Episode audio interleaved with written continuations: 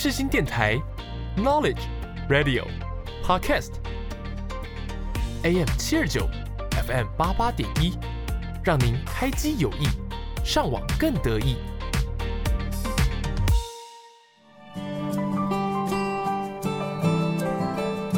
朋友问：社会心理学学什么？我们学了社会学，也学了心理学。朋友说：那就是社会学加上心理学嘛。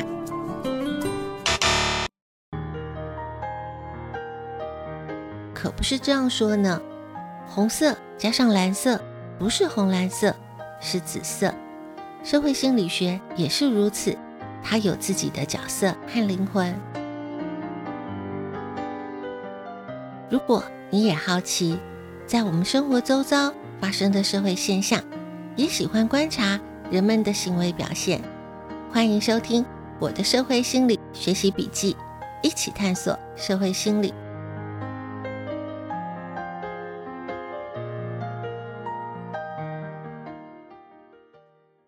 是人们的行为造成社会现象，还是社会现象影响人们的行为？我认为社会心理学可以找到解答。欢迎收听我的社会心理学习笔记，一起探索社会心理。我是笔记主人周尔斯。今天是节目的第一集播出，当然先来聊聊无远弗届的社会心理学。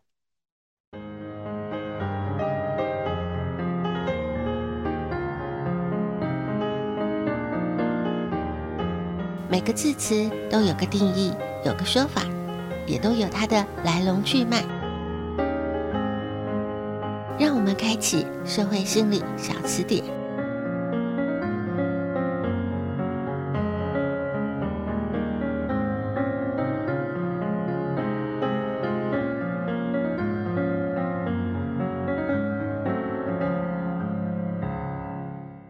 社会心理学是什么呢？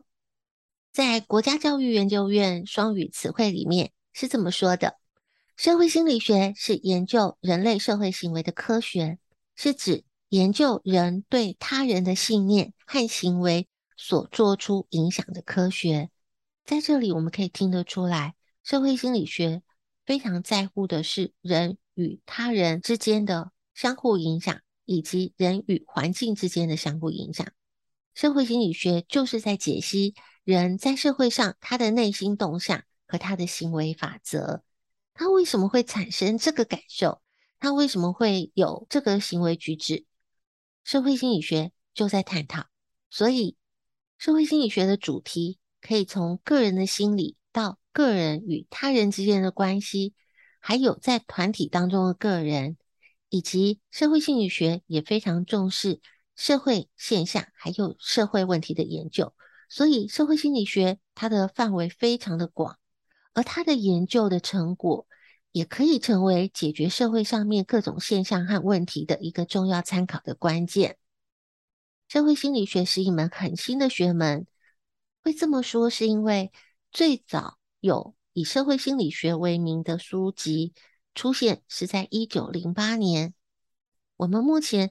在学的很多的学门，很多的学科可以追溯到十八世纪甚至更早之前，所以社会心理学相对来说是一个非常年轻的学门。而且一直到了一九二五年，有非常多的哲学家、历史学家、政治学家、经济学家都开始投入了社会心理学的研究，社会心理学越来越蓬勃发展。一直到了一九三零年，美国的社会心理学家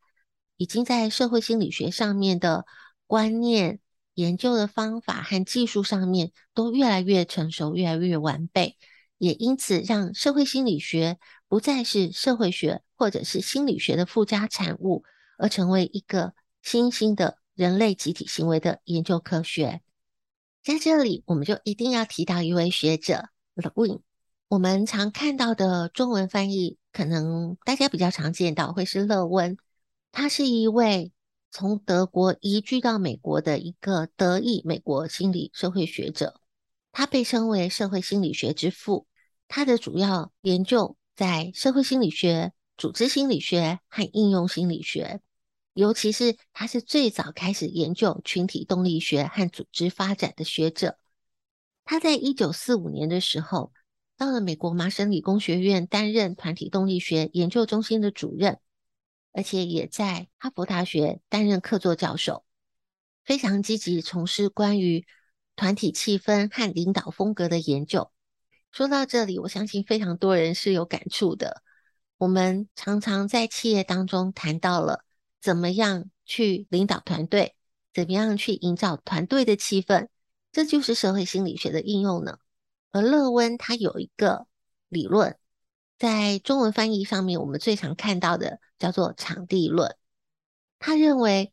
一个人的行为取决于他个人和他的环境的相互作用，所以行为是取决于个体他所生活的空间。他认为环境和人的特性都会影响到人的社会行为。所以社会心理学它的研究范畴非常非常的广，那我们可以从几个方向可以去讨论社会心理学。第一个，社会心理学非常重视社会态度。社会心理学者认为态度是决定行为非常重要的因素，所以态度也成为早期社会心理学研究的一个核心的观念。在一九一七年的时候，美国加入了第一次世界大战，招募了非常非常多的新兵要到军队里面去服务。那政府呢就委托了美国心理协会成立了一个特别委员会，他们编制了非常多的量测测验，让新兵透过了这个测验之后来分发到各个适合的单位。所以大家是不是觉得听起来好熟悉哦？我们通常到一个企业里面去应征，或者是到一个企业里面去报道，我们通常都会做一个性格检测，是不是觉得非常的熟悉？这就是这些检测最早最早的开始。到了一九三零年左右，这些检测的运用范围又越来越大了，会运用到一些比较大的一些社会议题，例如说种族歧视啦，例如说对于社会的一些规范，或者是你对一些政治或是经济的态度，例如说你是一个自由主义的人还是一个保守主义的人，都透过一些检测来去做一些分析。到了第二次世界大战的时候，当然这些量测的发展又越来越成熟，而且这个时候的量测重点更重视分析态度的形成、态度的修正以及态度的转变。这个时候我们就可以看得出来，这个时候的检测它的发展已经更在乎的是态度和行为背后的动机，而去研究是什么样的动机让它产生这样子的态度和这样子的行为。再来一个社会心理学上面很重要的一个研究方向，就是有关于团体。社会心理学非常重视团体的研究，这当中包括了探讨团体中的差异、团体中的个人行为，还有团体成员之间对个人的影响，以及如何去形成团体规范，以及如何去营造团体的生产力。这个部分也都是我们目前常常看到我们在企业当中，或者是在一些社会团体当中，甚至在我们的小小的团体家庭里面也可以应用得到。再来还有一个很重要的重点方向是沟通。我们谈到沟通，最早最早在研究沟通会比较倾向于儿童语言的发展，但是在社会心理学的部分更重视的是人际之间的互动，如何透过了沟通它产生的回馈，还有沟通是运用什么样的方式，或者是运用什么样的管道，还有团体当中因为沟通所产生的观点差异，这其中就包括了说服这个行为。说服这个行为最常应用在哪里呢？就是我们的广告行销了，还有我们常常看到的政治活动、演讲啊、演说啊，或者是我们在对国际所做的一些宣传，这些都是说服的行为。透过了不同的方式，透过了不同的管道，尤其是大众传播媒体的影响，从最早期电视广播到我们现在有了网络的时代，有非常多的社群平台，这些都是我们在沟通的媒介。而它的影响呢，影响到什么样的对象，影响到这些对象他的知觉、他的价值观，还有他的行为，这都是社会心理学在研究的范畴。也因为它的范畴是这么广，也是因为它的范畴距离我们这么近，我更喜欢社会心理这样子的研究。希望未来我们在这个单元里面，我们可以多多的跟大家一起探讨。寂寞的时候，谁在你身旁？一个人的时候，就让蔡旻佑唱歌给你听。夜深了，我怎么办？寂寞了，谁在身旁？心情变得好复杂，想他面。我是蔡旻佑，你现在收听的是世新电台 F M 八八点一 ，A M 七二九。心放空了，寂寞好了。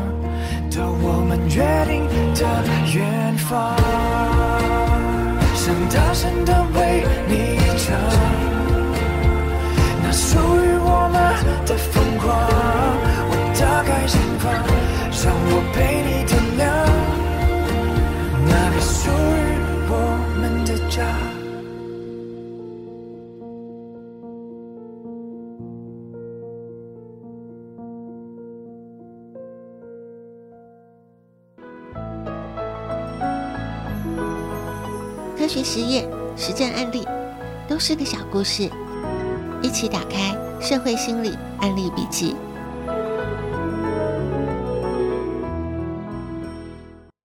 社会心理是人类行为的科学研究，所以它必须要用科学的方式来做研究，因此会有很多很多的案例可以跟大家做分享。而在社会心理学上面的研究方式呢，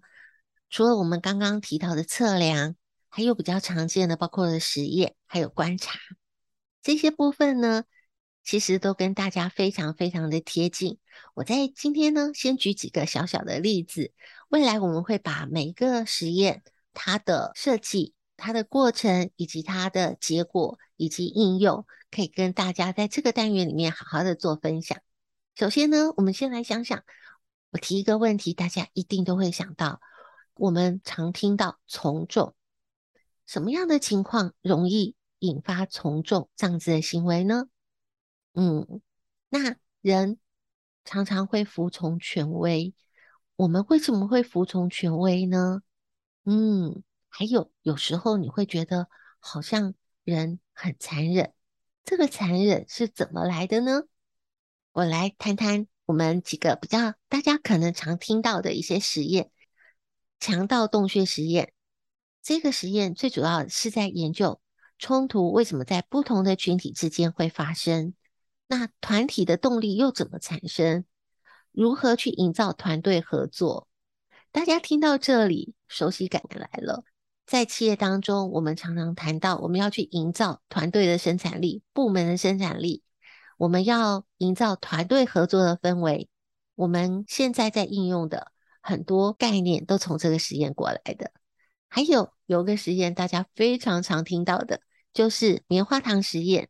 这是一个关于延迟满足的实验，而这个实验呢，经过了非常多年的追踪，也发现延迟满足的这样子的能力是成功非常非常必要的一个技能。再来，大家会常常听到光环效应。光环效应就是当你对一个人他的特性或者是他本身对他产生一个好印象，会有好感，所以呢你就会对他周边的事物都会产生好感。这也就是为什么非常非常多的产品他希望找明星来代言，当你喜欢这位明星，你喜欢这位偶像，他所使用的产品，你也会对他有好感，你也会期待你使用跟他一样的产品，这就是光环效应。再来呢，我们来提一个比较残忍的，人会在什么时候是显现残忍这样的特质呢？有一个实验非常著名，叫做电击陌生人实验。而这个实验也让我们发现，我们人为什么会顺从权威，人为什么会在意他人的眼光，而人为什么可以残忍到无视于他人的痛苦。你为了顺从这个权威而去做一些非你所愿的事情。再来还有一个也是有点残忍的，叫做旁观者效应。这个研究过程发现，当有一个受害者，他周边有非常多的旁观者的时候，他越难得到协助。为什么呢？有这么多人，随便一个人出手帮他的忙，不是就好了吗？可是研究的结果发现，围观的人越多，他越难得到帮助，因为责任感被分散了。当你是其中的一个人呢，你会觉得有这么多人，不差我一个人，一定有人会帮他的，或者是这么多人都没有动手帮他，我没有帮他，我也没什么多大的责任。所以旁观者效应你会发现也是一件蛮残酷的事情。那轻松一点，有一个研究呢叫做登门槛效应。这个研究是发现，如果呢你对他人有所求，你先从一个小小的要求开始，他容易答应这个小小的要求。当你再进一步提出一个比较大的要求，相对比较不合理的要求，因为他前面已经答应了你，他为了让他的态度能够有一致性，所以他只好答应你。所以